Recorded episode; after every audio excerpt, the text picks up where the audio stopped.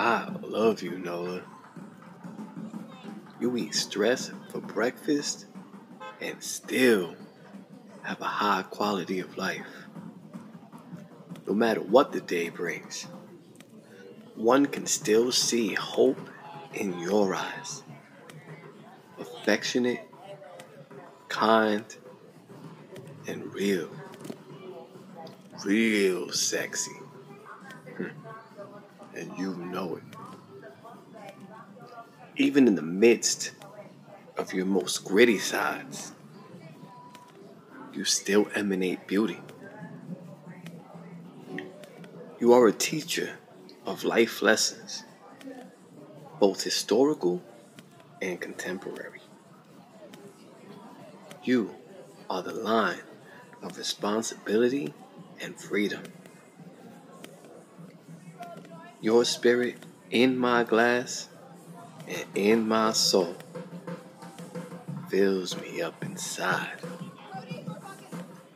You're everything my current commitment wants to be. But her heart's not in it anymore. Responsibility without love is simply not.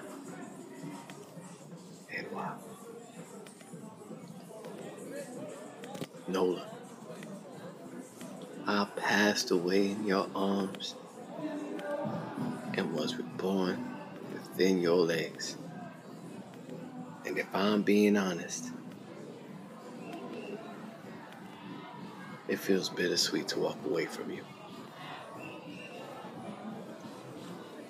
Though I feel fulfilled knowing that we were able to share souls as well as stories. With that in mind, our story together isn't over. We are still at the cover, and there's plenty of pages left to read.